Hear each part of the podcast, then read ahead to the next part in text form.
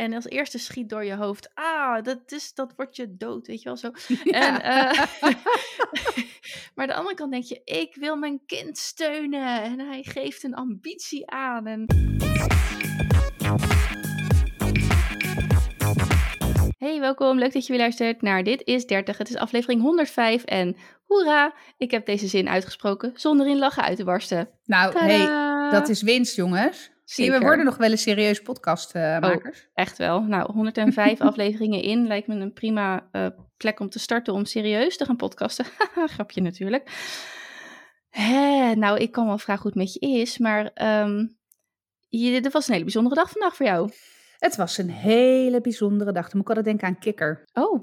Ja, dat is een verhaaltje in het kikkerboek. Wat jij trouwens ooit hebt gegeven voor de eerste, of jullie, voor de eerste verjaardag van Zeno. Met ook nog god, hoe heet dat? In het Italiaans heet dat dedica.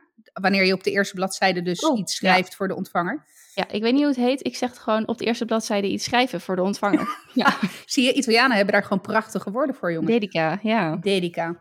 Maar, um, maar goed, uh, het was inderdaad een bijzondere dag, want uh, de jongste wordt uh, volgende week zondag, of aanstaande zondag inmiddels, vier. Mm -hmm. En dat betekent dat vandaag de eerste wendag op school was. Ja.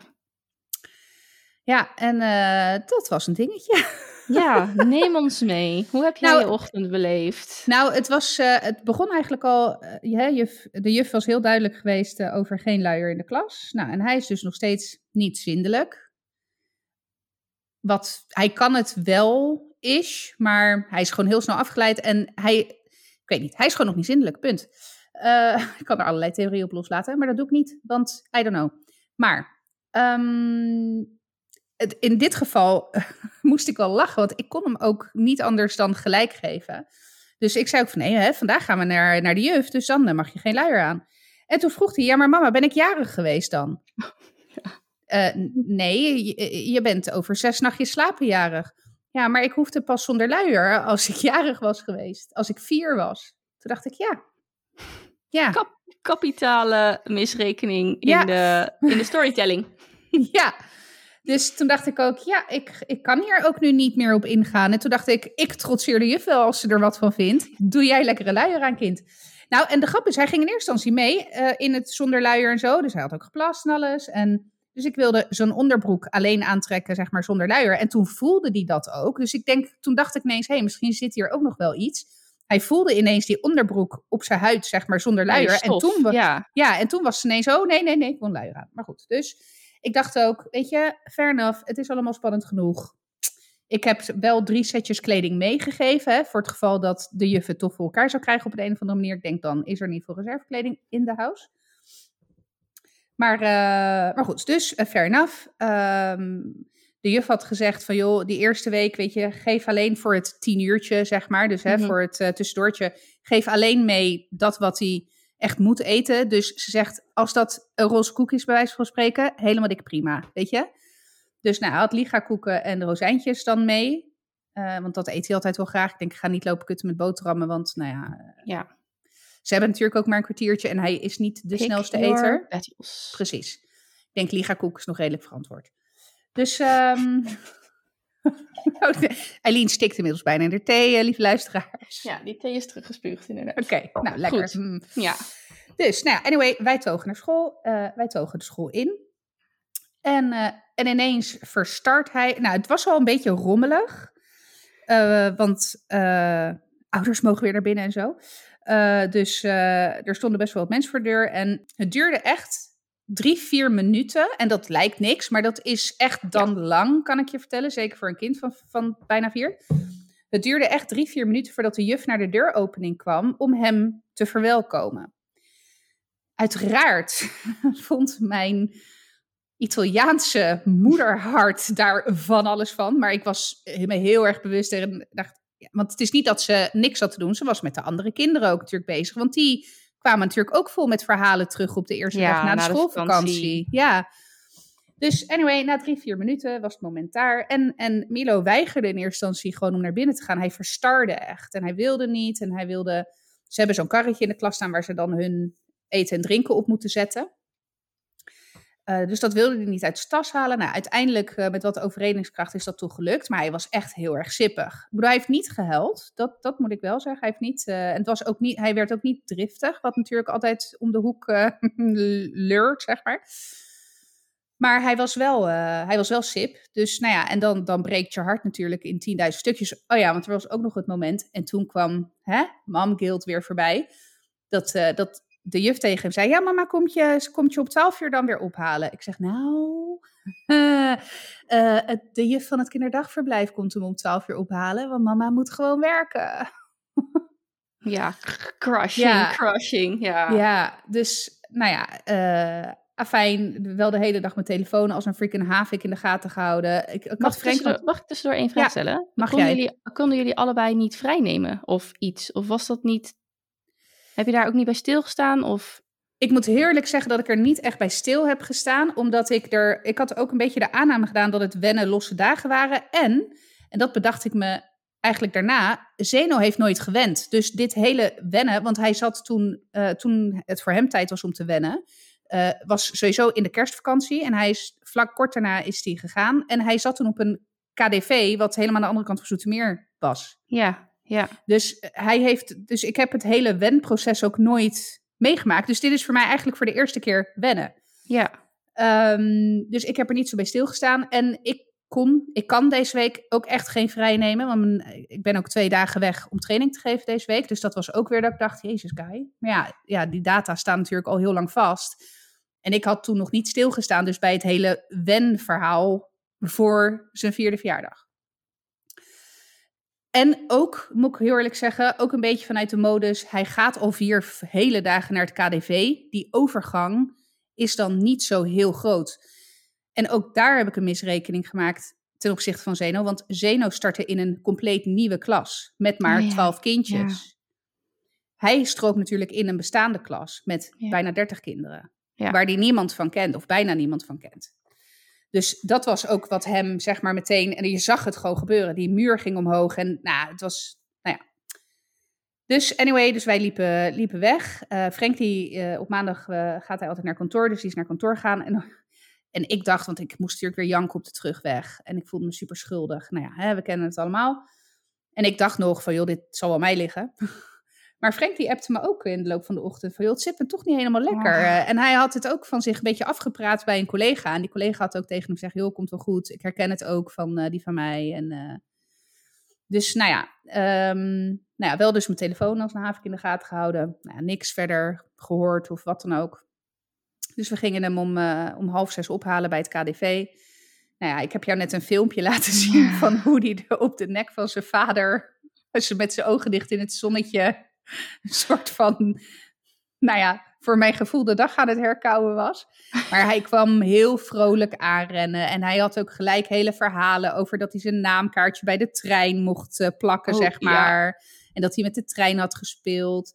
Met een kindje wat ik nog niet ken, maar dat was helemaal oké. Okay. Dus weet je, fair enough. Ik ben vanavond wel al meteen begonnen met het voorcontracteren voor het hele luiergate van morgenochtend ik heb makkelijk lullen, want morgenochtend ben ik ook weg, omdat ik dan naar Eindhoven moet. Dus ik, ben, ik, ik moet om half tien in Eindhoven zijn. Nou, Zoetermeer, Eindhoven ga ik niet redden, zeg maar, om dan... Uh... Dus ik zei ook al tegen Frank, ik zeg, schat, maak er maar geen drama van, weet je. Laat het maar even gaan. En uh, ja, mocht de juf er iets van vinden, dan uh, vindt ze er maar wat van, weet je. Ja, dan ja. laat ik dat even voor wat het is. Maar goed, ik vind het hele wennen in combinatie met dus het KDV is echt wel kut. Want Volgens mij appte ik jou dat ook nog. Of appte ik het? Nou ja, maakt niet uit. Je hebt niet dat overdrachtmoment. Ja, hè? Dus op het moment dat je mij, gaat ja. wennen, ja, en dan ga je je kind om 12 uur ophalen, dan heb je nog een gesprekje van een paar minuten. Weet je hoe het gaan? Of, hè? Ja, dat heb ik nu niet. Dus Frank die kan het natuurlijk morgenochtend wel aan de juf vragen. We hadden ook al bedacht van morgenochtend zorgen we echt dat we nou een paar minuten voordat de deuren open gaan er al zijn, zodat hij als eerste de klas in kan, zodat de klas nog ja. leeg is. Ja. En we misschien een minuut of twee, of Frank dan heeft om dit met de juf even uh, te overleggen. Maar in principe hebben wij alleen de woensdag deze week als overdrachtmoment, of ik dan in ieder geval, uh, als ik hem op ga halen om 12 uur. Want dan Ja. is, gaat hij gewoon mee met de rest van de school die uit is om 12 uur. Ja, precies. Tenzij je echt een belafspraak of zo maakt. Maar Ja, echt die eerste, even die eerste paar opmerkingjes. Of Ja. eh, dat, dat mis je dan wel, ja. ja dus dat, eh, dat vond ik. En nou ja, ik, stond er, ik realiseer me dus daarna dat dit ook voor mij de eerste keer is. Dus dat, eh, Ja. dat was ook. Terwijl ik er soort van al vanuit was gegaan dat ik niet meer nieuw was in de game. Maar Ja, het I'm- overkomt je allemaal een beetje. dat is het goede Ja. woord. Het overkomt, het overkwam me vandaag allemaal een beetje. Ja, Dus en, en ook, ik had natuurlijk best wel, ik, weet best dat, ik bedoel, ik ben ergens gewoon een ruwe bolsterblanke pit en is een jankebal. Dus ik ha- had er wel van, ik was er wel van uitgegaan dat volgende week maandag voor mij een instortmoment zou Oh zijn. ja. En daar heb ik dus ook in mijn agenda wel degelijk rekening mee gehouden. Maar eh, ik had me helemaal niet bij stilgestaan. Dus bij dat hele wennen. En dat het dus eigenlijk het hele proces een week daarvoor begint. nou, dikke Dus. tip aan degene die luisteren en nog eh, door dat hele wenproces moeten. ja, Het is, het, hè? Hou er rekening mee, ja. Maar eh, volgens mij is het wel een beetje so far so good. Ja Hij kwam nee, ja, vrolijk eruit en dat is ja. het belangrijkste. Ja. Ja. Ja, dus, eh, dus nee hoor, eh, ja prima. Ik, ben- ik ben heel benieuwd hoe het morgenochtend gaat. Ik zal het aan Frank vragen. Ik ben ook zo benieuwd wat dit gaat doen voor die zindelijkheid. En hoe dat... Ja, nou ik ook. Ja, je hebt het gisteren gezien eh, natuurlijk hoe dat ging. En weet je, hij, hij plast ook niet één grote plas en is dan klaar. Maar hij gaat acht keer in een... keer, in, ja. ja, en dan doet hij drie druppels. Of doet hij het ook per ongeluk nog buiten eh, op een tuintegel. Want ja, de 25 graden zonnig en alle kinderen lopen eens blootje. Ja. ja. Nee, maar het Dus- is inderdaad, het is alsof die een soort van on the verge.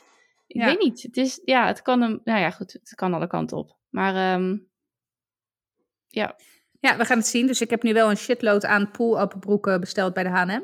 oh ja, ja. Ja, hij moet Ja. gewoon snel zijn spullen naar beneden kunnen trekken. Ja, dat is echt eh, een gewoon, eh, ja.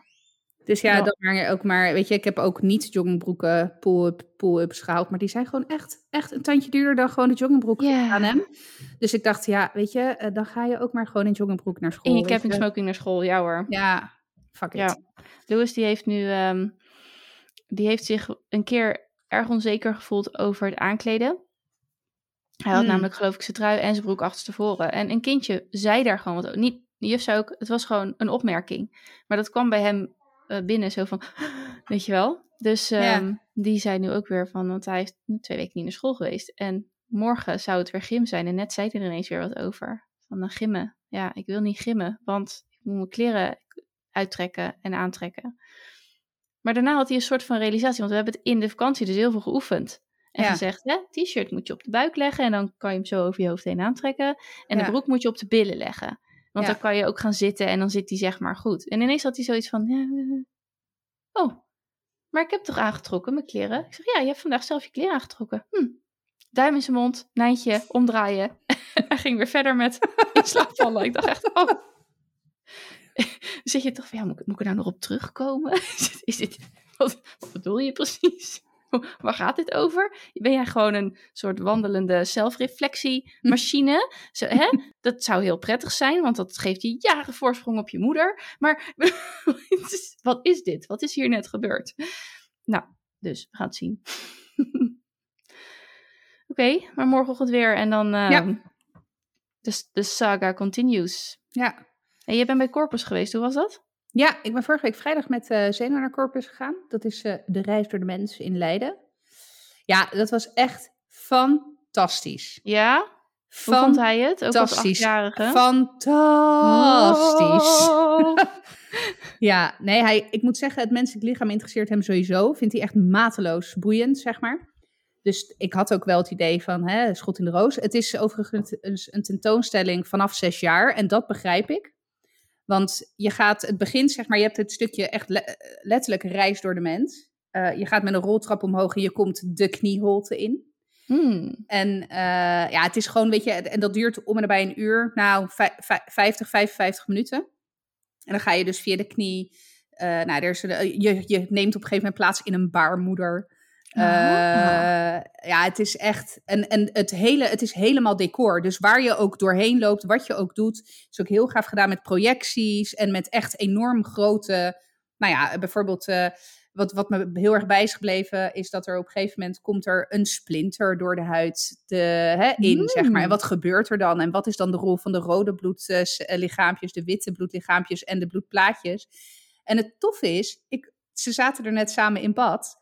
En Zeno was dat dus aan het reproduceren richting Milo. Van nou, weet je, hè, wat zijn... En Milo die stelde ook nog vragen terug. Oh, maar wat doen dan de andere bloedlichaampjes? Dus ik dacht echt, Wauw. Oké.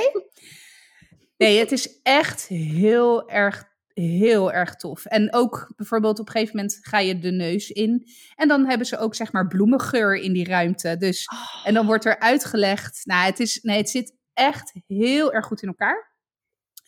Eh, en na zeg maar dan de reis door de mens, wat nou, om en nabij een uurtje duurt, heb je dan nog de interactieve ehm, tentoonstelling, zeg maar. En daar merk je wel dat het enorm gesponsord is, want daar heeft dan de Nierstichting een stand over de nieren.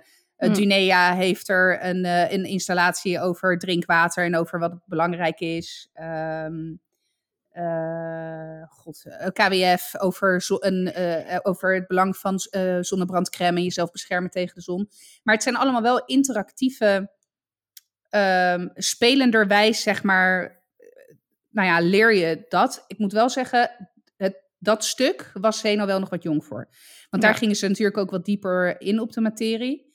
Ik vond bijvoorbeeld, weet je, er was ook een hele tentoonstelling over de historie van de anticonceptie. Oeh.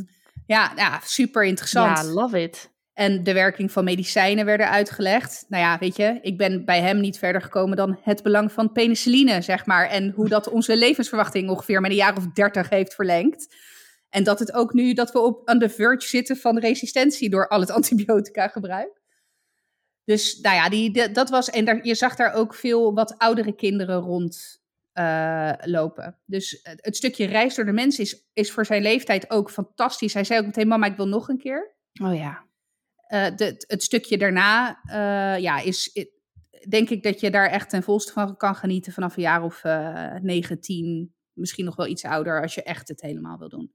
Maar het was echt heel, heel erg tof. Ja. En daarna zijn we nog naar een vlindertuin gegaan waar die een slang heeft vastgehouden. Ja. Ah, dat trekt me nou helemaal niet. Weet je, wat? ik had ook, vorig jaar of zo een keer foto's gezien van iemand die had een kinderfeestje. En dan was er dan zo'n, nou ja, een soort, een soort in te huren Freek Vonk-achtig type. Die dan met doosjes, met eh, eh, eh, reptielen, insecten, hoe hoe noem je dat? Nou, in ieder geval type beestjes. Waar ik niet zo heel goed op ga persoonlijk. ja. Maar ook gewoon, die kinderen waren, vonden dat super tof, weet je wel. Ja. En ik dacht echt, ik zou gewoon het hele idee, ik, een slang vasthouden zou ik niet eens heel erg vinden, maar ik, ik hoef allemaal niet. nee. Dus ik, eh chapeau. Een slang. Nou ja, eh, vond ik ook. Chapeau. Dat, eh, ja, dus dat was ook heel leuk. Dus nee, dat, dat was prima. maar Corpus is echt wel een dikke tip. Ja, cool. Ik vond het zelf ook echt heel erg cool trouwens. Dus ja, ja, jij bent ook gefascineerd door het menselijk ja lichaam. zeker. Ja. zeker. Ik, hey, en eh, eh, jij, ik wou net zeggen, ja. want jij hebt ook best een enerverend dagje achter de rug. Goh, nou ja, sowieso eh, heb ik lekker podcast opgenomen, dus dat is leuk. Maar ik startte vandaag echt officieel met mijn business coaching traject, met de eerste masterclass. En ze heeft ook uitgelegd van, ehm, je hebt om de, hoe zeg je dat, om de week, dus eens in de twee weken, ja, dus om de week, een masterclass op maandag. En de, dat zijn er dan twee met één thema. Dus nu ging het bijvoorbeeld over waardepropositie. En ik dacht, ja, dit is echt. Ik was zo blij dat dit het thema was. En ik, ja, dit zijn echt dingen die ik gewoon echt moet neer gaan zetten.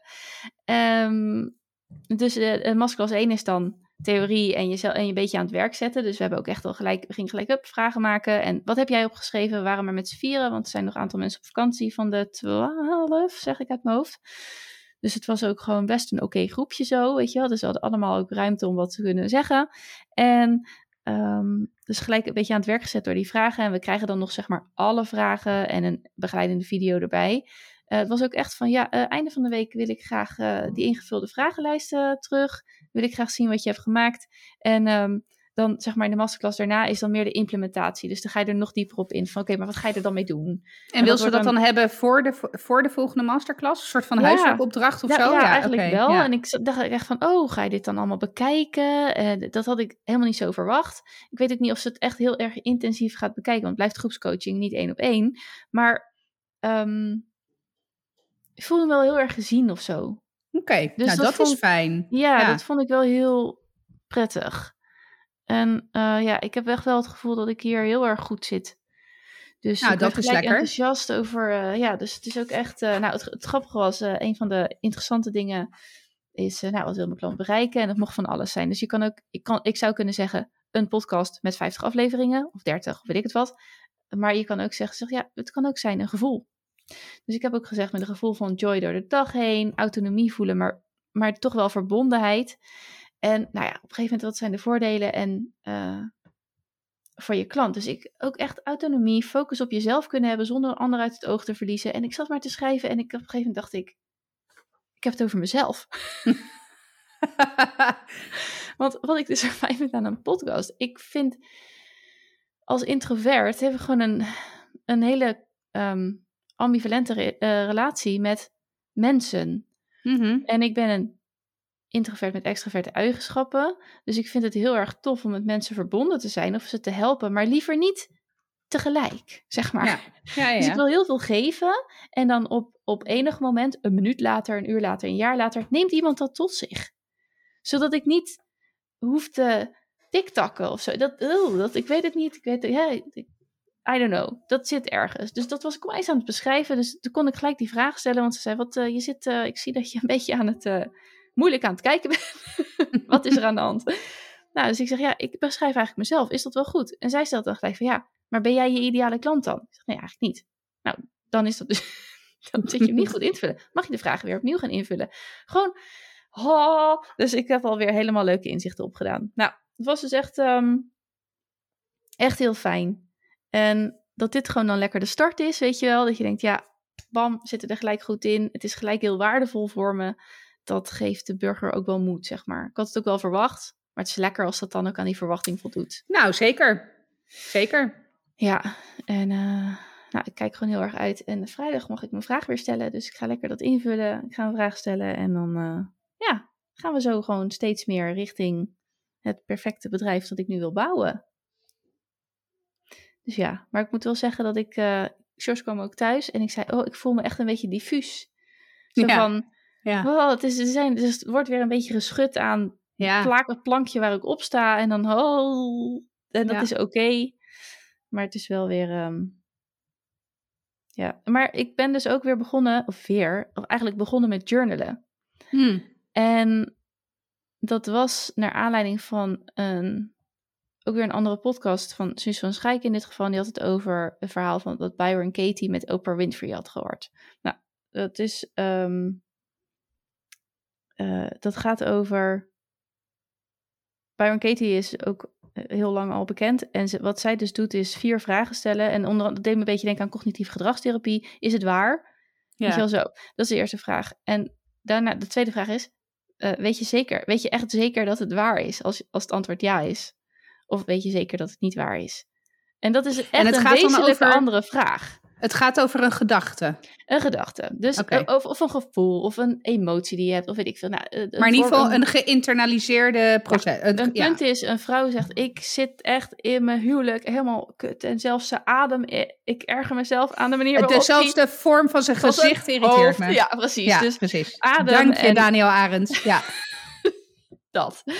Dus eh, ging ze echt heel erg, oké, ze adem. Ja, wat dan? Ja, we werken samen en als we een conference calls hebben, dan ja, word ik helemaal gek van de manier waarop die ademt. Want die klant is er ook bij. ja, snap je? Dus dat. dus zei ze van, oké, eh, dus zijn adem eh, eh, laat je lijden eigenlijk. Dus, you, you suffer because of his breathing. Ja. Weet je zeker dat dit echt waar is? Nou, zei ze, "Nee, ja, ja, ik heb echt te lijden onder zijn ademen. Oké, nou, en dan gaat ze, nou, ik heb het niet helemaal paraat wat dan precies Ja. de vragenvolgorde is. Maar op een gegeven moment is dus die laatste vraag. Dus je kan alles beamen. Ja, het is echt zo, het is echt zo. En op een gegeven moment is die laatste vraag. Oké, maar oké. Hoe zou je leven eruit zien? Of wie zou je zijn zonder deze gedachte? Nou, en dan is het ja. Ja, als ik die gedachte over zijn adem niet zou hebben, dan zou ik veel relaxter in die conference call zitten. Zonder me kapot te ergeren. En Ja. mijn klanten zouden ook een betere mij krijgen. En oké, oké. Nou, ja, als je die gedachte nou eens loslaat, dat zijn adem je kapot erger irriteert. Ja, dus dat, dat, dat zijn echt dingen. En op een gegeven moment zei ze ook van, oké, in de tweede relatie in die vrouw de verhaal is, ik hou niet meer van hem. En Hmm. zei ze, oké, yeah, you don't love him anymore. Is this true? Yes.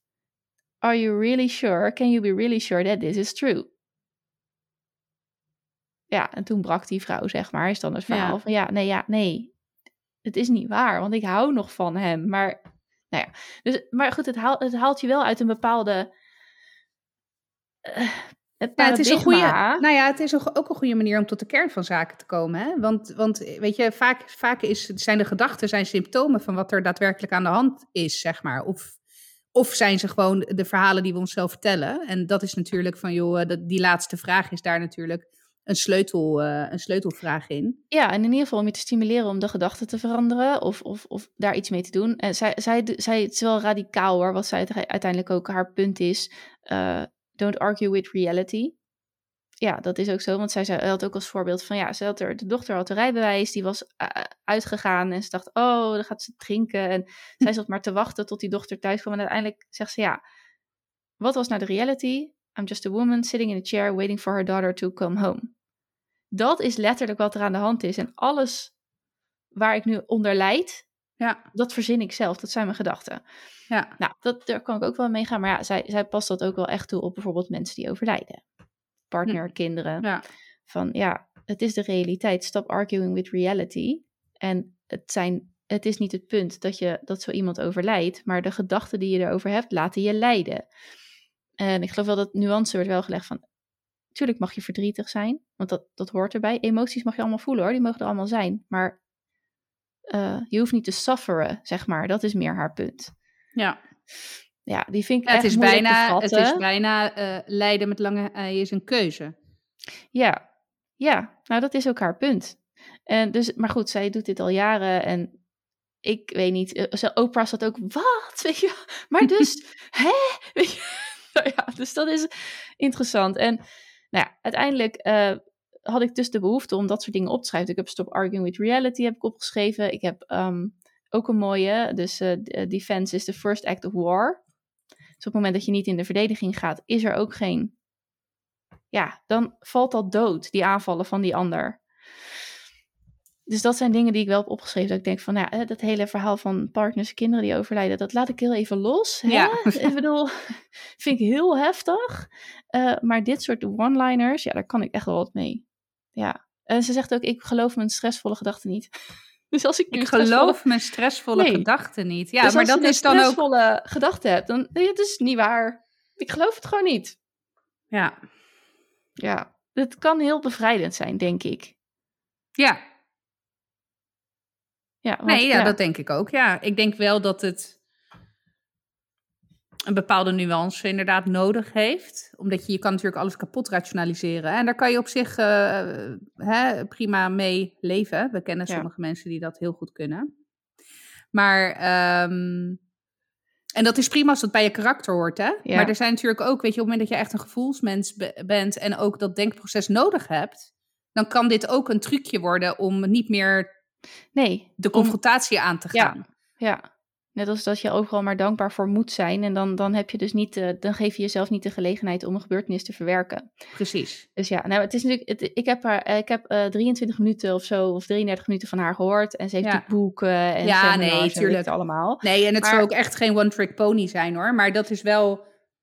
Ja, Maar goed, je hebt mensen met radicale, en ik weet dat radicaal een negatieve connotatie heeft, maar dat hoeft, radicaal het woord zelf is niet negatief. Het betekent nee, gewoon Ja, extreem, heftig, opvallend. Eh, je hebt iemand wel met radicale gedachten of uitspraken nodig om een beetje. Nou, het zet dingen in gang. weet je, het, zijn, het gang. zijn de klassieke Ja. disruptors, zeg maar. Weet je, de Ja. mensen die de boel gewoon in gang zetten. Ja, Ja, dus nou, naar aanleiding daarvan ben ik dus gaan journalen, nu echt. Want ik heb wel, een soort, wel eens een keer een dagboekje bijgehouden. De laatste keer dat ik erin had geschreven was 7 januari 2021. Toen werd Louis dus Ja. drie. En er stond ook, ik ga lekker genieten van het laatste jaar dat hij thuis is. En dat ik, nou, dat heb ik gedaan. ja. Maar eh, dus nu heb ik gewoon eh, heel simpel, gewoon ben ik gewoon gaan schrijven. En ehm, ja, maar dat ik merk dat het, eh, ik denk, nou ja, het, het is echt wel weer, het is echt wel weer zoiets wat, ehm, opkomt en wat ik nu nodig heb. Heb jij, uh, sorry hoor, maar heb jij in het stuk Miracle Morning wat je hebt gedaan niet ook gejournald? Of tenminste niet journalen als in journalen, maar daar zit natuurlijk ook in die, in die stappen zit natuurlijk ook, hè, is schrijven ook een onderdeel van de, van Ja. de Miracle Morning? Ja, wat ik daar deed is vooral de dankbaarheidsdingen. Dus waar ben Ja, ik dankbaar voor en hoe, Ja. gaat mijn, eh, hoe gaat mijn dag eruit zien? Wanneer dus zou mijn dag geslaagd zijn? Of Ja. ehm, Sarah Glasberger, die, het, het boek heb ik ook hier liggen, Ambitious, die zegt ik bestel mijn dag. Ja, ja, precies. Ja. Dus Ja. bestel vandaag eh, dat ik eh, gezellig ben, dat ik een leuke meeting heb met die en die. Weet je wel, dus meer dat, van dat ik mijn dag eh, ja, toch ook opschreef van dit. Ik wil graag dat het dit gaat worden. Ja. En dan heb je, vergroot je ook de kans dat het ook echt zo gaat zijn natuurlijk. Dus ja, maar dit is meer van, hé, hey, ik merk iets, ik wil erop reflecteren en dit ga ik nu gewoon maar opschrijven. ja, nee, ja, maar prima. Ja, dus ik ben ook wel benieuwd wat dit me brengt. En ik weet Ja. je, nu ik met het eh, coachingstraject weer begonnen ben, lijkt het me ook goed om Nou, dat, Dat het soort van te tracken. Ja, ja, Ja. nee, maar het is natuurlijk het is ook heel tof om het natuurlijk ook terug te lezen. Ja, Op ja en moment. tegelijkertijd bedenk ik me nu ook, want hier liggen mijn EFT-boekjes van een shitlist. een boekje met shitlist gekregen. Ik denk, ja, dat is natuurlijk ook om alles gewoon een beetje bijeen. Als ik een keer dan een EFT-dingetje doe, Ja, eh, ja. omdat er ook gewoon, zodat je een, een geheel hebt. Dus Ja. ja. ik denk dat dit wel weer, eh, in ieder geval voor de komende tijd, is het wel weer, ehm, wel weer goed. Dus ja, hoe zeg met je receptenboek? ik schrijf er dingen in, maar nu ook heel simpel. Ik maak er geen tekeningen meer bij. Oh jawel, nee, dat, daar, ik, voor mij is het dan, ben ik nog wel de neuroot die dan gewoon alles eh, uitgewerkt en getekend moet, eh, moet hebben. Dus ik, ik, wat ik dus doe is dan, eh, zeg maar, de ideeën op een kladpapiertje in het boekje Oh doen ja. met... Nou, de, de grap is dat ik wel daar eh, al een paar keer eigenlijk in de afgelopen periode wel weer een beetje naar heb gekeken en hem heb doorgebladerd. En ook wel een soort van weer dat het kriebelde om het, eh, om het te gaan doen. Eh, maar ik heb het nog niet gedaan. Dus nou, het is ook niet, weet je, kijk, een receptenboek is wat dat betreft natuurlijk ook anders dan een journal. Weet je, ja, Ja, ja. het zal dat ik daar al een jaar niks in heb gedaan. Nee, en dit is ook gewoon registratie, een soort van. Ja, Dit is gewoon een recept. Ja, ik moest er ineens aan denken. ja. Oké. Hey, nog iets anders. Ik heb ehm, mijn, eh, eh, mijn kind, eh Mason, onze zevenjarige, die heeft een, een, een, een carrièreambitie uitgesproken. Dus ik Oh. dacht, eh, het is misschien leuk om het even over te hebben, want nou, hij wil gamer worden. En weet je, ik Ja. merkte meteen zoiets van, oh, ja, hoe ga je daar als ouder nu mee om? Want je krijgt natuurlijk meteen stressvolle gedachten, ik geloof ze niet, maar meteen, oh, weet je wel, verslaving, eh, dag en nacht omdraaien, zitten, eh, ongezond, pizza, dozen pizza's, weet je wel, dat zie je gelijk voor je als het gaat om gamer. ja. Dus ik vond het wel een interessante. Ja, nou, en de grap is dat eh, nou, ik zit natuurlijk in de HR-business. Ja, En ehm, gaming is een van de snelst groeiende eh, subcategorieën, zeg maar, economisch gezien. Industrie, Sowieso in, ja. Sowieso in Nederland. En daar zijn echt, daar valt echt goud geld te verdienen. Niet dat dat per se het belangrijkste hoeft te zijn, maar het is echt een professie ja, aan het worden. En eh, toevallig, we hebben net dan een, een eh, noemen dat dan in een arbeidsmarkt-update. Hè? Dus er wordt dan eh, uitvoerig onderzoek eh, doorgedaan eh, door het bedrijf voor werk. En, ehm, en daar is dus ook voor het eerst gaming echt als nou ja, een bepaald recruitmentkanaal eh benoemd. En zeker om de jongere doelgroep aan te, aan te spreken. E-sports bijvoorbeeld. ja, Dat, dat is ook een miljoenen, zo niet miljarden business. Het is echt bizar. En de grap is dat, en dan merk je ook wel een generatiekloof natuurlijk. Wij zijn inderdaad opgegroeid met dat de gameverslaafde, die inderdaad tot zes uur 's ochtends met een treetje Red Bull en drie pizzadozen, vaak net even te dik, hè? of in ieder geval ongezond. En terwijl dat helemaal niet. ongewassen, Ongewassen, eh, ja, Weet je wel, ja. ja. Terwijl dat echt helemaal niet meer, niet meer zo is. Maar, en dat vind ik wel een, een hele grote maar. Wat, wat uit, natuurlijk wel uit onderzoek is gebleken, is dat gamen bepaalde processen in je hoofd. Hè, de dopamine, serotonine, die ook betrokken zijn inderdaad bij verslaving. Dat heeft zeker een correlatie. Ja. Dus ja, en dat heb je als procesmanager zit er, kan ik je vertellen, geen correlatie tussen mijn serotonine niet- en dopamine aanmaak, zeg maar. Je bent niet verslaafd aan processen managen? Nee, By any chance? nee. Nee, dus, dus dat is natuurlijk een beetje de, ja, een beetje de crux. Ja, maar, nou ja, ik, ik, weet je, iemand als hij zi- zich maar zo hoe, weet uit- hij, wa- ik, weet- hoe weet hij überhaupt dat er zoiets bestaat als een gamer? nou, dat dat hij, ziet- een... hij kijkt ja. filmpjes op YouTube. Hmm, En dat noemt hij dus gamers. Dus mensen die, die filmpjes opnemen. En Ja. ja, ja ik, ik als, als oude trien ken natuurlijk... Oh ja, Enzo Knol deed ook iets met elke dag Minecraften. Weet je wel, Ja. zo. Ehm, maar hij heeft echt... eh, Ik, weet je wel, je loopt wel eens iets aan. En hij zit ook altijd zo smakelijk te lachen om Ja. die gasten. En, en meisjes trouwens ook. Die, die gewoon... Ja, en ik moet eerlijk zeggen, dan laat hij wel eens wat horen. Ze zijn ook gevat en grappig. Dus en weet je wat nou ook het bizarre is? hij, hij, hij luistert in het Engels. En dan moet hij dus lachen om Engelse. En het zijn niet per se mopjes, dus echt hele duidelijke grappen. Maar het zijn net van die, van die insinuaties of zo. insinuaties of eh, een beetje inside jokes. En Ja. ja, dat snapt hij allemaal. Dus zijn Engels is ook echt. Ja, dat gaat. Dat, dat, nou, dat is. Ik wil niet zeggen dat hij. Hè, hij is een Nederlandse native speaker, dus dat zal zeker niet. Maar hij volgt gewoon perfect wat daar gezegd wordt. En Ja. hoe dat dan gaat. En hij zit zelf ook dus zit die spelletjes te spelen. En dan zit hij ook in het Engels, zeg maar, tussen aanhalingstekens, commentaar te leveren. Ja, en ik moet ook eerlijk zeggen, hij kan, ook, hij, hij kan het ook echt heel goed, die games. hij heeft nou weer een, een nieuwe, want eh, eh, nou, hij had genoeg gespaard voor Kirby. Ja, en, dan, en wij zitten daar met z'n tweeën naar te kijken, George en ik, en denken echt... wat, eh, en, maar ook met het grootste lol en dit en, en puzzels, weet je wel. En- nou ja, ik... ehm, hij wil dus gamer worden. Om even erop terug te keren. Eh, dus dan zit je daar als ouder en als eerste schiet door je hoofd... Ah, dat, is, dat wordt je dood, weet je wel zo. En, eh, maar aan de andere kant denk je, ik wil mijn kind steunen. En hij geeft een ambitie aan. En hij speaks his mind. Hier moet ik een veilige omgeving voor creëren. En niets dan support. Je kan alles worden wat je wil, behalve koning inderdaad. Maar, hè? Yes. Dus nou, dat was eventjes een soort van... Dit vliegdekschip ging, Ja. eh, ging helemaal nergens heen, zeg maar. maar ehm, ja, dus uiteindelijk na anderhalf seconde had ik mezelf onder controle. En toen zei ik, nou wat leuk dat je dat, je dat wil worden. Want hij had dus eerst, eh, hij heeft ooit, weet je, op school moet je tekenen, wat wil je worden? Had hij brandweerman gekozen, had ik nog nooit over gehoord. Dus dat vond ik ook een wonderlijke keuze. Dat had hij al gezegd van, nee, ik wil ook op de ambulance net als papa. Ja. Dat zijn natuurlijk ook beroepen die onwijs tot de verbeelding spreken. ja, tuurlijk. Ja. Ik bedoel, eh, procesmanager, ik zou niet weten hoe je dat moet tekenen. nee, Eh, maar waarschijnlijk tekenen kinderen mij achter een laptop en Ja, een precies. telefoon aan de mama oor. doet iets aan de computer. Ja, praat heel veel. Ja, dat. Ja, Ja. ja. en bij mij hetzelfde, alleen dan met een microfoon en een koptelefoon op mijn hoofd. That's Ja. it. Mama werkt op de computer. Ja.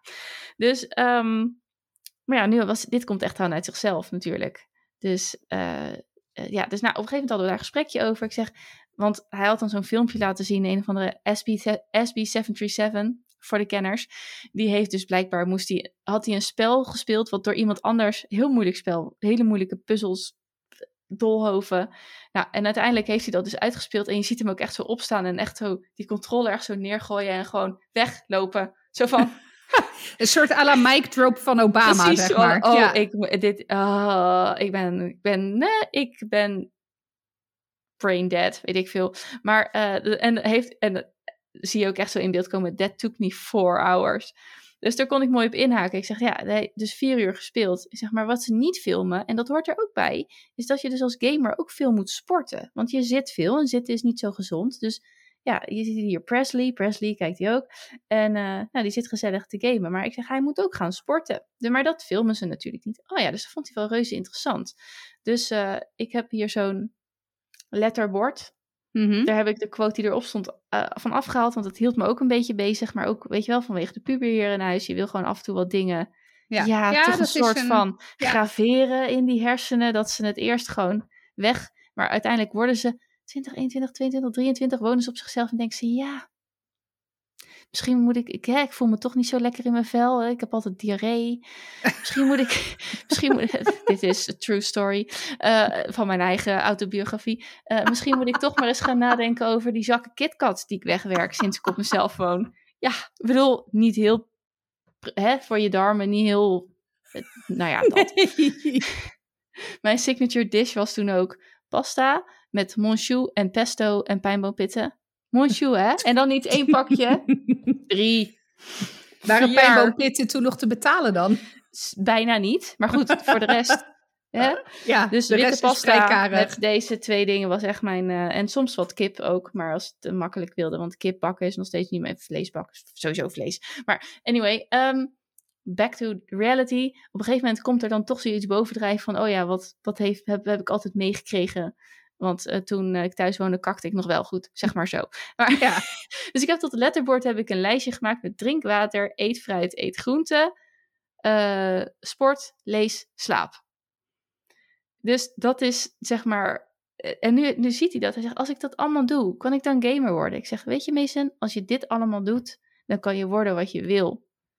Als je ook goed water drinkt, fruit eet, groente eet, sport, leest en goed slaapt, dan kan je doen wat je wil. Dus nou, hij heeft dat al helemaal uit. Hij heeft allemaal zoiets van: Oh, nou, dus hij is, is aan het opdrukken. Oh, wat Kijk, dan tof. heeft, zeg maar dan, want hè, ze zijn allemaal kinderen van hun vader. Dus Ja, taakgerichtheid Lekker is taakgericht. Ja, lekker. ja, ja, dus ja, ja. we kunnen lekker vinken. Hij heeft vandaag gesport. Hij gaat lezen.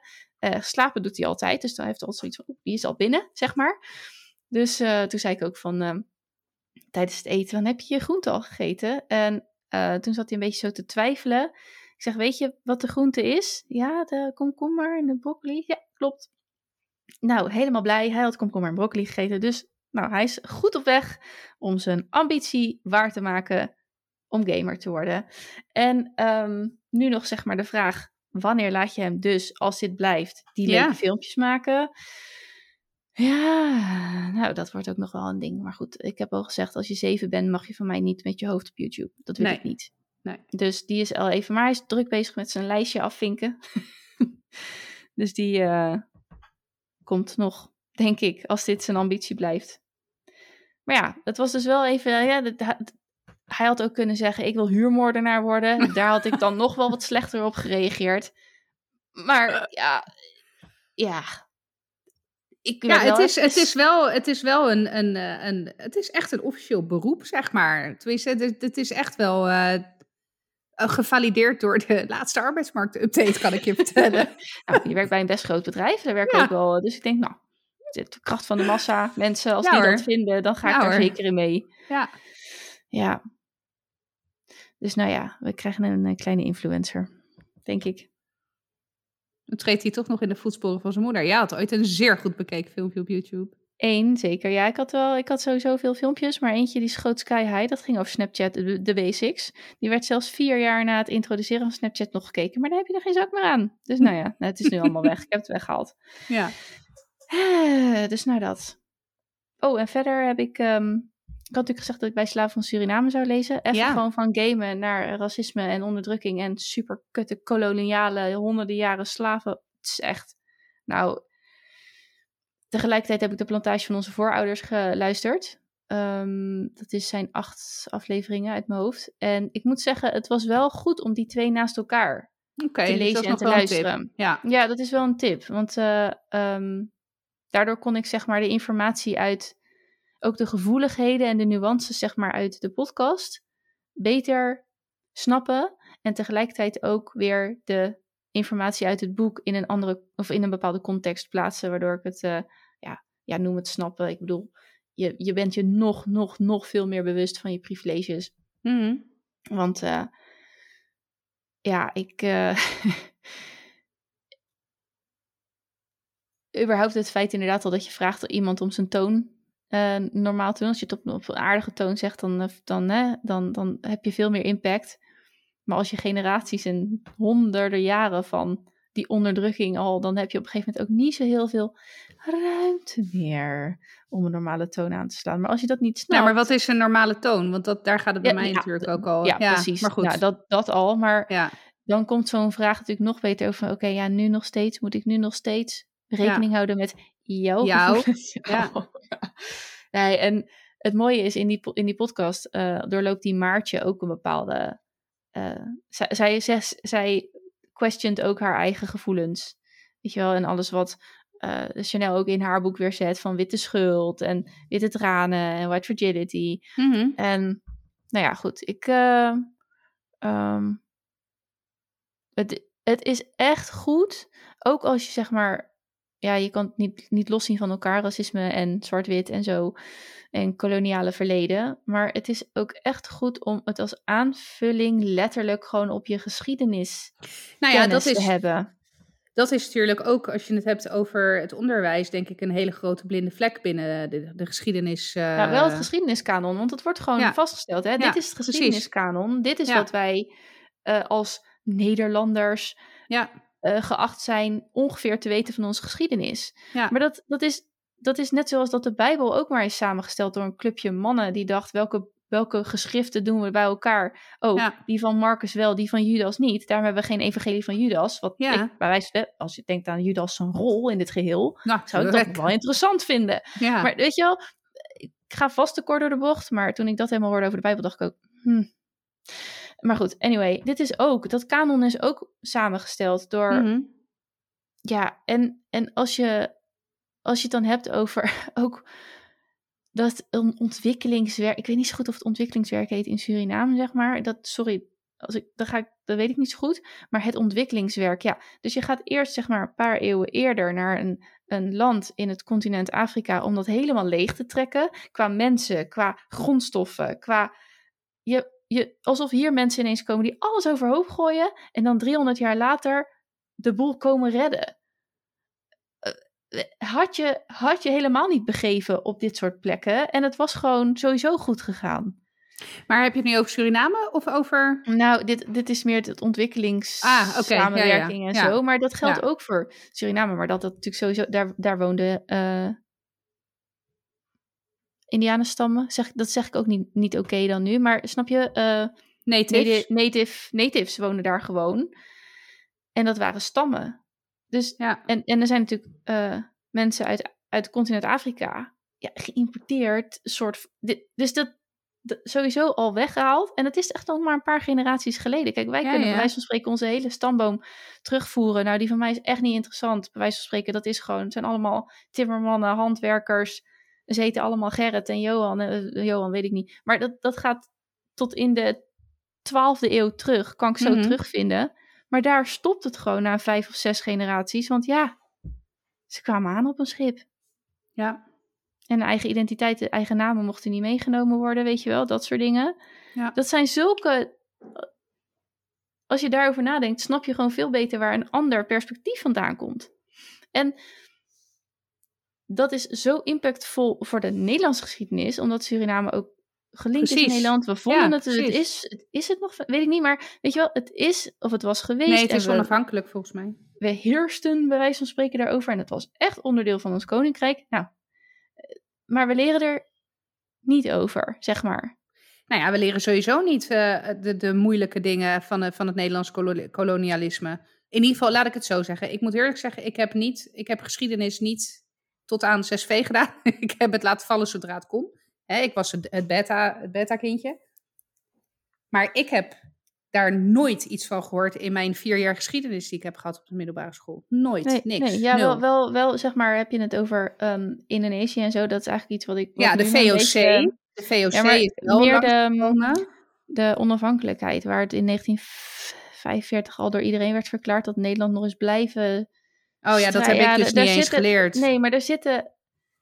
We hebben ook gevochten tegen Japanners, maar ik, ik moet dat nog uitzoeken hoor. Maar er zitten ook dingen dat je denkt van, had gewoon, move, ga heen, Ja, laat mensen met rust, ja. trek je terug. Want, ja, ja, goed. En, maar die Anton de Kom, ja, er, staat, er wordt ook wel gezegd van, het is ook literair heel goed. Mhm. En het is in 1934 geschreven, even uit mijn hoofd, 1932. Maar het leest, tuurlijk, een woord hier of daar gelaten. Maar het Ja. leest ook zo, en hij is zo lekker sarcastisch, jongen. Af en toe echt gewoon dat je denkt, dat hij ook zegt, ja, ja toen eh, ehm, ergens anders ging een bepaalde banaansoort heel goed. En de Nederlanders, hè, commercieel als ze zijn, zagen lekker de kansen ervan. Dus die, nou, even in mijn eigen woorden, die flikkerden die banaansoort ook in Suriname neer. Want het moest daar maar groeien. Maar ja, ja. Hè, dat werkt natuurlijk niet. Dus alles werd erin gepompt, terwijl het al een, Ja. een, een doodlopende zaak was. En weet je wel, in plaats van dat je mensen ook bevraagt die al heel lang daar wonen en dus de grond kennen. Nee, Ja. moest, en er moest een, een, een Ja. eh, inge- ingenieur uit Nederland overge... Niet gevlogen, want dat deden ze toen nog niet. Overge... Met een boot. varen, hallo, Ja. eh, worden. Want die kon dat dan allemaal even onderzoeken. Ja, het is allemaal zo, als je het vanuit dat perspectief kijkt, is het gewoon zo fucking beschamend. ja. Ja, en de, maar de, de, lengte, de, de lengte van dit tijdperk is Mhm. ook zo freaking beschaafd. Gewoon 400 jaar of zo. Dat je ook denkt, oh, oh mijn god. Zo gênant. Dus, lees en luistertip nog weer in één. Maar ik heb dus, het heeft echt impact op me gemaakt. Ik merk het aan je, ja. Ja, en ik, eh, ja, dit is echt iets wat, ehm, ja, wat ik graag wel terug zou zien dan in dat, eh in dat geschiedeniskanon bijvoorbeeld. Maar ook, er wordt ook gezegd van het literair werk, het wordt ook niet als literair werk gezien. Terwijl er ook literaire kenners zijn, mensen die daar les in geven, hoogleraren die echt zeggen, het is wel literair. Het is echt heel mooi. Het is echt Ja, dus je mag het dan niet voor je lijst lezen, bijvoorbeeld. Even als we het ja, terugbrengen ja, naar of als je, in middelbare de, school. als ja. je Nederlandse literatuur studeert, komt dit boek daar niet in terug, bij wijze van spreken. Terwijl, ja, dit is toch een Nederlandse auteur ook? ja. Nou ja, goed. Anyway, dit is echt uh, mindblowing. Ja. Jij, had, eh, jij zei net nog dat als je jezelf had overwonnen. Vandaag, Ik heb hem ja. ook opgeschreven, zelf overwonnen van Gaia. ja. Neem ons daar maar in mee. Ja, nu denken jullie echt, eh, wauw, maar ik ben naar de visio geweest vandaag. Oh.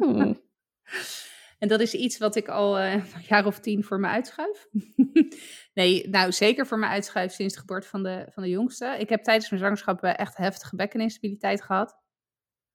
En daardoor ben ik zeker de tweede zwangerschap eigenlijk vanaf eh 20 weken vrijwel immobiel geweest. En die immobiliteit heb ik nooit meer helemaal aangepakt, zeg maar. Nee, dat is, dat is niet waar. Maar ik, ik, ik ben nou, oké, even terug. Weet je, ik eh, heb het natuurlijk gehad over eh, dat ik vanwege mijn diabetes ehm, eh, dirty keto, zeg maar, ben gaan doen. Hè? Dus koolhydraatbeperkt dieet. En, en dat gaat hartstikke goed. Alleen, ik, ik wil er ook gewoon bij gaan bewegen, want ik wil me gewoon fitter voelen. En ik weet ook dat mijn eigen lijf daar nu een beetje in de weg staat. De slapheid van mijn lijf, noem ik het maar even. Omdat ik bij nou, ik heb gewoon veel pijntjes, weet je wel. Eh, Een beetje van die oude oma-pijntjes die gewoon niet passen bij een 33-jarige. En ik weet heel goed waar dat aan, waar dat aan ligt. Hè. Het is gewoon spierzwakte. Maar ik heb gewoon een stok achter de deur nodig. eh, die dat met mij aan kan pakken, zeg maar. En dat weet ik al jaren. En ik roep al jaren eh, iedere keer als ik... Het is met name trouwens in mijn PMS-periode. Want ik ben dan specifiek de hulpvraag voor mijn rug ben ik gegaan. Het is met name in mijn PMS-periode. Dus de week voordat ik ongesteld word. Dat ik dan echt wel echt last heb van mijn rug. Maar ook echt als een oma uit bed kom. En ik roep al jaren, ja, ik moet naar de fysio, ik moet naar de fysio. En ik deed het maar niet. En ik, ik snapte niet zo goed waarom niet. En vanmiddag had ik een, eh, een lichtpuntje. Ik had dus, eh, ik had eigenlijk al twee maanden geleden een afspraak bij de fysio. Maar toen kreeg zij corona. Toen had ik een afspraak bij haar collega, eh, Thomas. En toen kreeg ik corona. Dus, en daarna ben ik het een soort van vergeten. En vergeten air quotes, want ik ben het zeker niet vergeten. Maar het was weer een goed excuus die ik mezelf vertelde om niet te gaan. Maar goed, ze hebben een hele goede back-office. Want op een gegeven moment eh belden ze me van... eh, nou, hè, eh, mevrouw, u had een afspraak staan. Kunnen we een nieuwe afspraak inplannen? Toen dacht ik, joh, weet je, fuck it, ik doe de intake. En weet je, het wordt gewoon tijd, punt. Ik ben het waard om, om dit aan te pakken. Ja. Dus, dus ik had vanmiddag een afspraak en ik had vanochtend alweer 16 excuses verzonnen waarom ik niet kon gaan, inclusief een, een beleed buikgriepje die ik vorige week heb gehad. Dus hè, had echt alweer allerlei smoes klaar. En toen dacht ik op een gegeven moment, nou heb ik mezelf de spreekwoordelijke schop onder mijn hol verkocht. En ik dacht, ja, fuck it, je gaat gewoon, punt. Weet je wel, wat een onzin dit. En eh, nou, ik ging daar naartoe en ehm, nou, we hadden de intake, dus eh, de problemen, of in ieder geval mijn hulpvraag besproken, moet ik zeggen.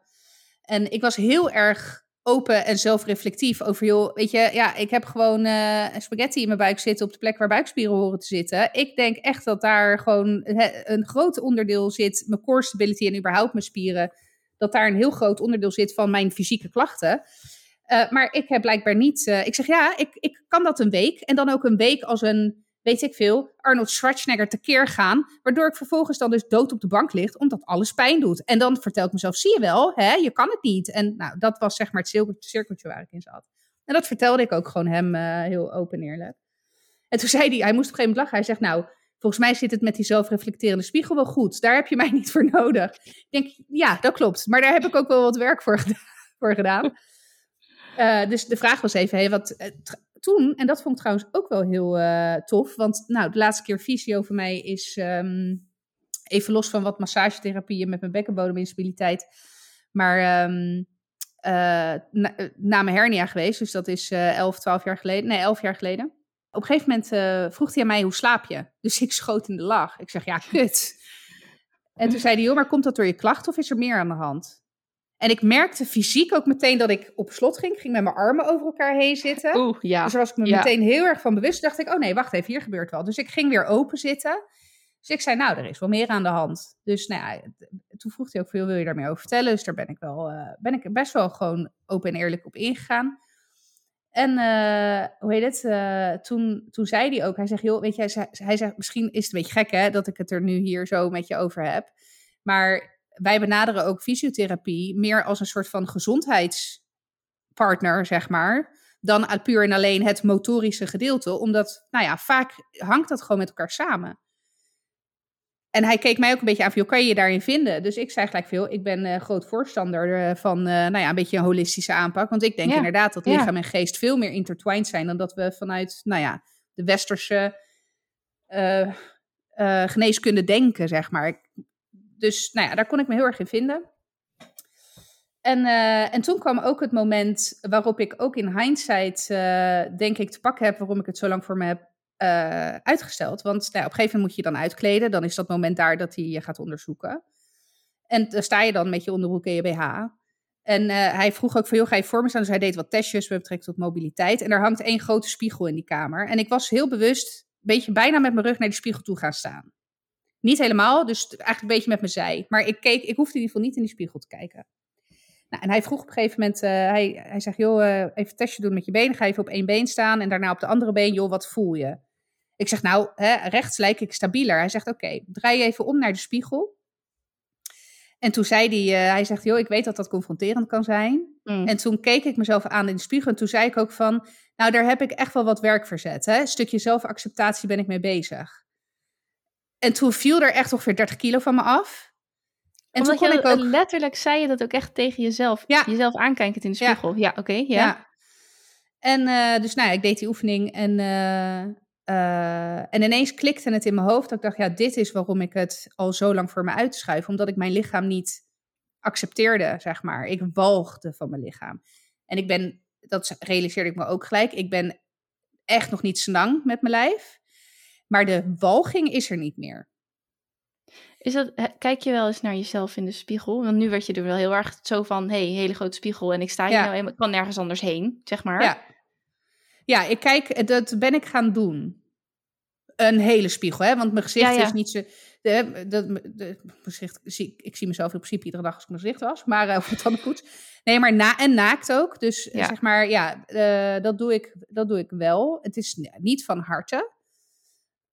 Maar dat in het stukje zelfacceptatie, ik, ik sta er nu wat neutraler in, laat ik het zo zeggen. Ik zie nog steeds die vetrol en die strié en die uh, slappere huid, zeker nu ik aan het afvallen ben. Uh, en, en daar vind ik gevoelsmatig echt nog wel wat van. Maar het is niet meer, uh, het is niet meer de walging. En ik had echt een diep gewortelde walging. Echt, ik kan het, ja, echt, ik walgde van mijn lijf. Ja. En ik denk dat, en toen ineens dacht ik ook, ja, dit is waarom ik dus ook nooit naar een fysio, naar een chiropractor, naar iets, een masseur, naar iets wat aan mij moest zitten, aan mijn walgelijke lijf moest zitten. Want ja, dat. Ja, en maakte dat dan jouzelf ongemakkelijk? Of had je zoiets van, je, een ander hoeft niet aan dit, dit, dit walgelijk iets te zitten of zoiets? Ik wil dat een ander niet aandoen. Zeg, snap je wat je ook nee, wil ja, nee, was, nee, dat was wel geïnternaliseerd. Het had te maken met, met mij. Ja, ja. Ja. Dat lijkt me toch, nou, nee, weet niet, nu ga ik echt uh, psychologie van de kougrond, maar ik wou zeggen, dat lijkt me net iets gezonder dan dat andere, ja. maar ja. weet je, ik kan hier niks over zeggen. Nee. nee. en weet je wat ik dan de grap vind? Sauna doe ik echt zonder blik of bloos en daar, daar uh, loop ik ook uh, de hele dag in mijn blote reet rond. Dat doet me dan weer niks. Is dat, en zou dat kunnen zijn omdat anderen die ook zeg maar niet perfect zijn, ook ja, daar ook, lopen? nou zeker, zeker, want het publiek wat in ieder geval naar de sauna komt, ik ga altijd naar Centre du Lac. Dat is, uh, het publiek wat daar komt is over het algemeen iets ouder. Uh, dus wat relaxter, zeg maar. Uh, zeker. Ik ben ook één keer naar het Elysium gegaan. En daar zit, ik noem het maar even het opgefokte. Dat is, dat is zien en gezien worden, dat Oh. publiek. Oh. En daar voelde ik me veel minder snang dan bij, dan bij Lac. Omdat het publiek wat, nou, wat ouder is. Vaak ook volle vrouwen. Zitten ook wel poppetjes tussen hoor. Maar ja, het is wat meer een, een, normaal, even tussen haakjes. Wat, Ja. hè, hebt wat moeite met het woord normaal. Maar uh, vrouwenlijven die daar, uh, die daar zijn. Dus, dus nou, ik vond dat wel. Ik kwam ook echt, ik kwam ook echt um, energiek thuis en dacht, ja, en ik dacht ook gelijk, godverdomme, dit had ik tien jaar geleden moeten doen. Maar toen dacht ik ook van nee, en toen was ik er dus nog niet aan toe. Nee. En dan had ik hier, dan had ik daar met, was ik daar met een kutgevoel weggegaan, omdat ik daar in mijn onderbroek moest staan. Weet je wel. Ja, precies. En dan had je dit, dit, dit, zeg maar, mooie moment ook niet op Ja. deze manier kunnen Nee. ervaren. Omdat je dan toen nog veel, toch veel te veel nog bezig was met Ja. iets anders. Of met het walgen of haten of je generen of weet ik het wat. Ja, Dus nou, nou, dat, ja, dat is niet zomaar even jezelf over. Volgens mij een heel mooi moment geweest. ja, ja, nee, was zeker een eh, wel moment, ja. ja. En dat was vandaag. Ja, dat was vanmiddag. Wat Ja, een dag. ja het was best wel ook er wel een dagje, ja. Ja, ik ben ook wel moe. Ja. Ja, maar, eh, maar wel op een positieve manier moe, zeg maar. En, en wat is nu de, het, eigenlijk de vervolgstap in je fysiotraject? Ja, nee, we hebben het? al ja, de komende tien eh, weken staan, of tien afspraken staan al gepland. Ehm, Oh, oh, oh. Ja, eh, dus nou, weet je, hij heeft me gewoon onderzocht. Motorisch is er eh, in principe niks mis met me. Dus het zit in. Hij zegt, joh, ik, ik kan me ook wel vinden in je eigen analyse. Dat het echt te maken heeft gewoon met spierzwakte. En hij zei ook van, joh, ik ga je helpen, ik ga je helpen sterker te worden. En, eh, en dat, dat was, vond ik ook nog wel mooi. Hij vroeg op een gegeven moment, joh, hoe lang, hoe lang denk je dat we nodig hebben hiervoor? Dus ik dacht, ja, weet ik veel. Ik denk een maand Ja. of zes, weet je wel. weet, ik heb echt geen idee. Ehm, en, eh, of nou, dat is niet waar. Het eerste wat ik zei, hij, ik keek hem aan. Ik zeg, ja, dat ligt helemaal aan mezelf. Ik zeg, ja, als ja. jij, als jij eh, iedere week oefeningen geeft en ik doe ze niet, ja, dan zit ik hier over een jaar nog. Maar ervan uitgaande dat ik dat doe, dan weet ik veel, een maand of zes. Nou, uiteindelijk is het, is het traject eh, in principe drie maanden, met daarna nog rugcoaching. En ja, ik heb de eerste zes weken is twee behandelingen per week. En eh, daarna is het geloof ik één behandeling per week en dan ga je rustig gaan afbouwen. Oh ja, ja. Maar omdat het bij mij dus waarschijnlijk niet een motorisch probleem lijkt, kan nog steeds wel wat gebeuren. hè, Op het moment dat ik ga trainen, dat er dan Ja. toch iets niet helemaal lekker zit. Maar goed, dat, ja, dat moeten we gaandeweg gaan ontdekken.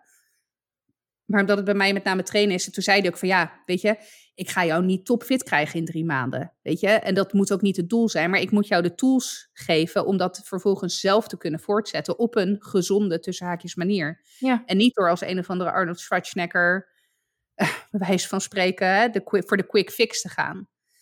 En, eh, en dat is ook wel, merk ik, nou ja, net zoals met dat, eh, dat keto, zeg maar, dat ik dat ook, nou, ik ben nog, nog steeds niet op een weegschaal gaan staan. Ik ga het ook gewoon niet doen. Maar ik heb ook helemaal niet de behoefte daaraan, omdat de, ehm, de, het doel is anders. Het doel is niet afvallen. Het doel is me fit en gezond voelen. En dat, Ja. dat doet ook wat met je. Fit en gezond voelen is niet als een bezetene allerlei oefeningen gaan doen om vervolgens afgemat en kapot op de bank te zitten. Fit en gezond is gedoseerd. Je mag best af en toe een grens opzoeken, weet je wel, dat is allemaal prima. Maar wel gedoseerd en duurzaam. Dat, dat is misschien het woord. Ik wil duurzaam. Ik ben met een duurzaam veranderingsproces bezig in plaats van de quick fix. Ja. Terwijl ik altijd voorheen altijd voor de quick fixes ben gegaan. ja, maar dat heb jij natuurlijk sowieso wel als eh, soort van impuls. Want Ja. het, gaat, het gaat voor duizend procent en dan Ja. loop je eh, tegen de onvermijdelijke muur op, want dat, Ja. dat kan niet. En eh, ja, klinkt goed dit. Maar Ja. ook dat je, ik heb nu ook wel echt zoiets van, kijk, dit is nou letterlijk ook weer echt zo'n, ik kan hier gewoon niks over zeggen. Hier moet ik dingen aannemen en doe ik ook met liefde. Maar je hoort het wel, dit hoor je inderdaad zo vaak van je moet het niet voor de cijfers doen, maar voor je gevoel en je, je, je, je blij zijn met jezelf. En het klinkt ook wel een beetje alsof dit je kan het zeggen van, ik moet, ja, ik moet het doen voor fit en gezond, ik moet het doen voor fit en gezond. Maar dat er inderdaad ook mentaal iets moet gaan Ja. klikken. En wat dus onderdeel daarvan is jouw moment voor die spiegel. Ja. Maar ook gewoon, ja, het is echt, nou ja, wat je zegt, het is ook zo'n mental game. Het is Ja, oh, echt all, volledig. all about. Ja, Ja, ja, volledig. ja. Nice. Ja. Dus ehm, goed van jou. Ik ben trots je. op jou. Dank je. Oprecht. Ja.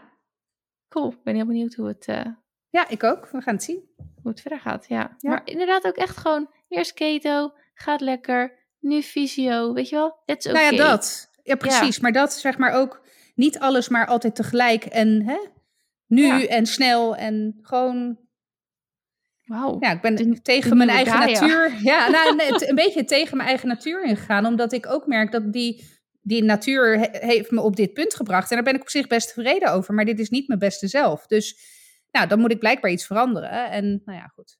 Ja, de, de, what, what, what, got you, wat was what got you here won't get you there. Ja, precies. Ja, Ja, en als je doet wat je deed, dan krijg je wat je kreeg. wat je zoiets, kreeg. Ja, nou, ja. Dit, is, dit is dan weer de aflevering van de one-liners. ja, precies. Ja. Oh, zullen we Dus. even kijken, wat, eh, wat gaat er eh, deze week voor jou eh, verder nog gebeuren? Nou, ik heb dus echt een knijtervolle week. Ik ben eh, amper thuis. Nee. nou, ik ben donderdag, vrijdag mag, ik weer op locatie training geven. Dus ik ben benieuwd eh, hoe, mijn groep, ze deze keer... eh, ja, hoe mijn groep eh, deze keer eh, vaart. Eh, dus daar heb ik echt wel heel erg zin in. En dan eh, eh, vrijdag is mijn broertje jarig. Dus gaan we s'avonds uit eten met z'n allen. Dus dat wordt nog een race tegen de klok om op tijd terug te zijn Nou. uit Hulshorst.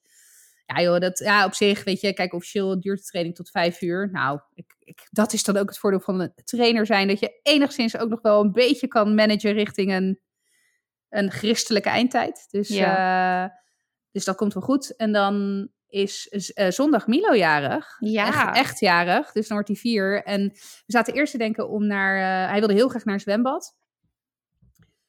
Eh, maar nu zat ik van de week, toen het zo mooi weer was, dacht ik van joh, maar eigenlijk, weet je, als het dus inderdaad lekker weer is, dan wil ik liever naar Plaswijk Park met hem. Want daar heb je, nou, zwembad Zwem. is groot, Ja. maar je hebt water.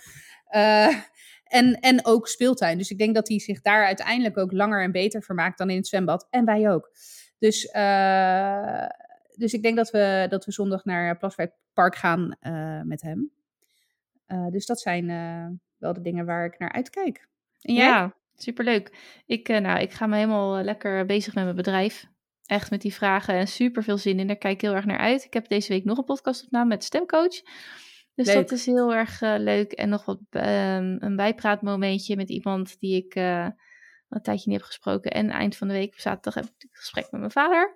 Ja. Waar ik het al over heb gehad. Daar kijk ik heel erg naar uit. Dus het gaat wel, ehm, wat dat betreft is deze week voor mij goed afgekikt, zeg maar, met zo'n beetje die zelfontwikkeling. En er gaat, het mogen weer allemaal processen gaan spelen. Het is echt maar goed dat ik mijn, mijn journaling een beetje heb opgepakt, denk ik.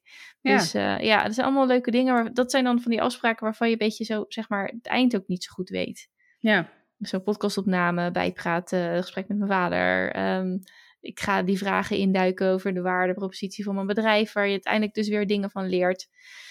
Ja, dus dat is cool. En ik heb als eh eh, kers op het hart eh, woensdagochtend mijn podcast check-up. Dus dan ga ik een workshop editen geven, Q&A en lekker met een groepje mensen, ondernemers, werken aan je eigen business podcast. En daar heb ik ook heel veel zin in. Dus Ja, Ja. leuk. maar ik ga ook iets doen voor onze podcast Dit is 30. Dus gewoon Ja. ja, lekker, ehm, lekker bezig. Kijk er erg naar, kijk wel echt inderdaad uit naar deze week. En eh, nee, ja, dat was deze week. En ik wou zeggen, heb jij nog een lees, luister, kijk, eet, tip, whatever? Nou, ik heb wel een kijktip, maar ik moet wel ook meteen zeggen, die eh, hebben wij gekeken via Pathé Thuis, dus die is wel betaald. Oh ja. Nou zijn de eerdere kijktips ook betaald omdat het achter een platform zit. Maar eh, ik heb wel eens laten vallen dat eh, mijn eh, significant other nogal Marvel-fan is. Mhm, mhm. En ik heb daar, ben daar echt wel in meegegaan eh, tot op een bepaalde hoogte. Ik bedoel, ik ken inmiddels ook wel redelijk de lijnen van Marvel. En eh, afgelopen weekend hebben wij de nieuwste Spider-Man film gekeken. En ik zat echt te stuiteren op de bank. Maar echt Ja? letterlijk als een klein kind van... Oh, I love it! En, oh, en alles komt samen. En oh, ik ben zo blij en gelukkig. Oh Ja, my Het was, god. het was echt gênant. Ja, nee, het is echt. eh, het is ik, de, een van de beste Marvel-films die ik heb gezien. Dus het was echt. Het zat gewoon zo goed in elkaar. En. Ja, dus dat is een dikke tip. En, en eh, Doctor Strange is net uitgekomen, de nieuwste Doctor Strange. En die wil ik nu ook meteen zien. Want die heeft ook dus zeg maar een belangrijke rol in, eh, in de nieuwste Spider-Man film. En eh, lieve luisteraars, als geen Marvel-fans, die denken echt, waar de fuck heeft dit Ja, zeg over? maar mijn hoofd. Zo Ja, nu. precies. Ja. Maar mensen die, die Marvel-fans zijn, die, die they get me. Maar ja, gaat, gaat dat zien als je, eh, als je Marvel-fan bent. Ik moet wel zeggen, eh, de laatste Spider-Man film is niet echt een stand-alone film. Is het nog steeds een goede, spectaculaire film? Maar om echt alles te begrijpen en dus stuiterend op de bank te zitten, moet je inderdaad wel eh, een aantal andere films en een serie hebben gezien om te begrijpen wat er gebeurt. Ja, anders, dus- anders denk je op sommige punten, wat vaak, wat is dit voor vaag ja, je mist gewoon Ja. nuances en dan laat je Ja, dat een beetje van je afglijden en denk je, oké, whatever, prima. Ja. Maar goed, dat was wel waar ik heel erg op aanging deze week qua kijken. Ja, oké. Nou, ik heb, eh, een, eh, ik heb een nieuwe podcast. eh, ik heb een nieuwe guru, zeg maar. Nee, ik volg sinds kort Celine Charlotte. En ik moet nog een beetje uitvogelen wie ze precies is. Maar ze is in ieder geval zelfontwikkelingsjunkie. Oké. Dus dat is reuze interessant. En ze is ook zelfmade miljonair, woont in de USA. Hartstikke tof. Nou, ik moet het allemaal nog een beetje uitvogelen. Maar ik ben dus uiteraard direct naar haar podcast eh, gegaan. En ze heeft 22 afleveringen in 2019, 2020 opgenomen. Prima. Maar zij heeft dus ook drie afleveringen. En hier hebben we het eerder over gehad. En dat was vanuit jou.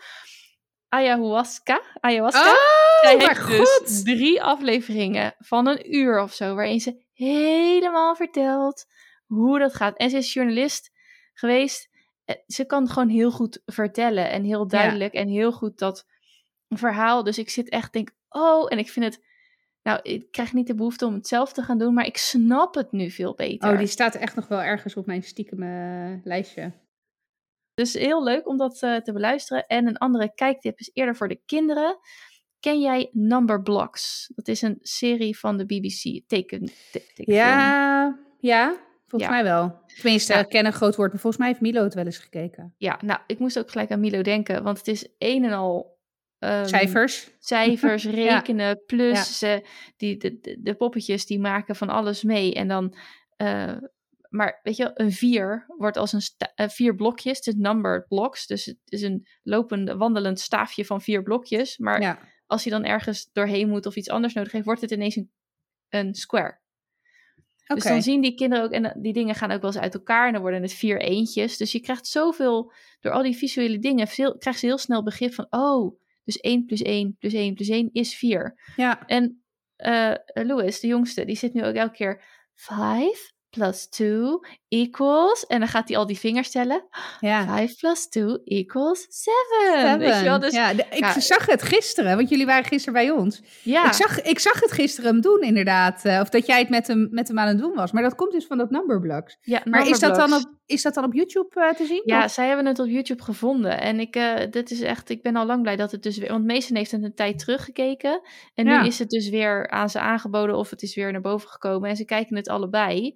Ja. Ehm, dus ja, dus dat is, dat is, dat, ja, dat is ook leuk. En, nou maar ook weer, dan moeten ze ook om lachen. Want op een gegeven moment hebben ze een square party. Dus dan heb je een 4 en een 9 en een 16. Die zijn dan op de square party. En, eh, maar goed, eh nee, square club. En dan komen de terrible twos binnen. Weet je, ook zo'n...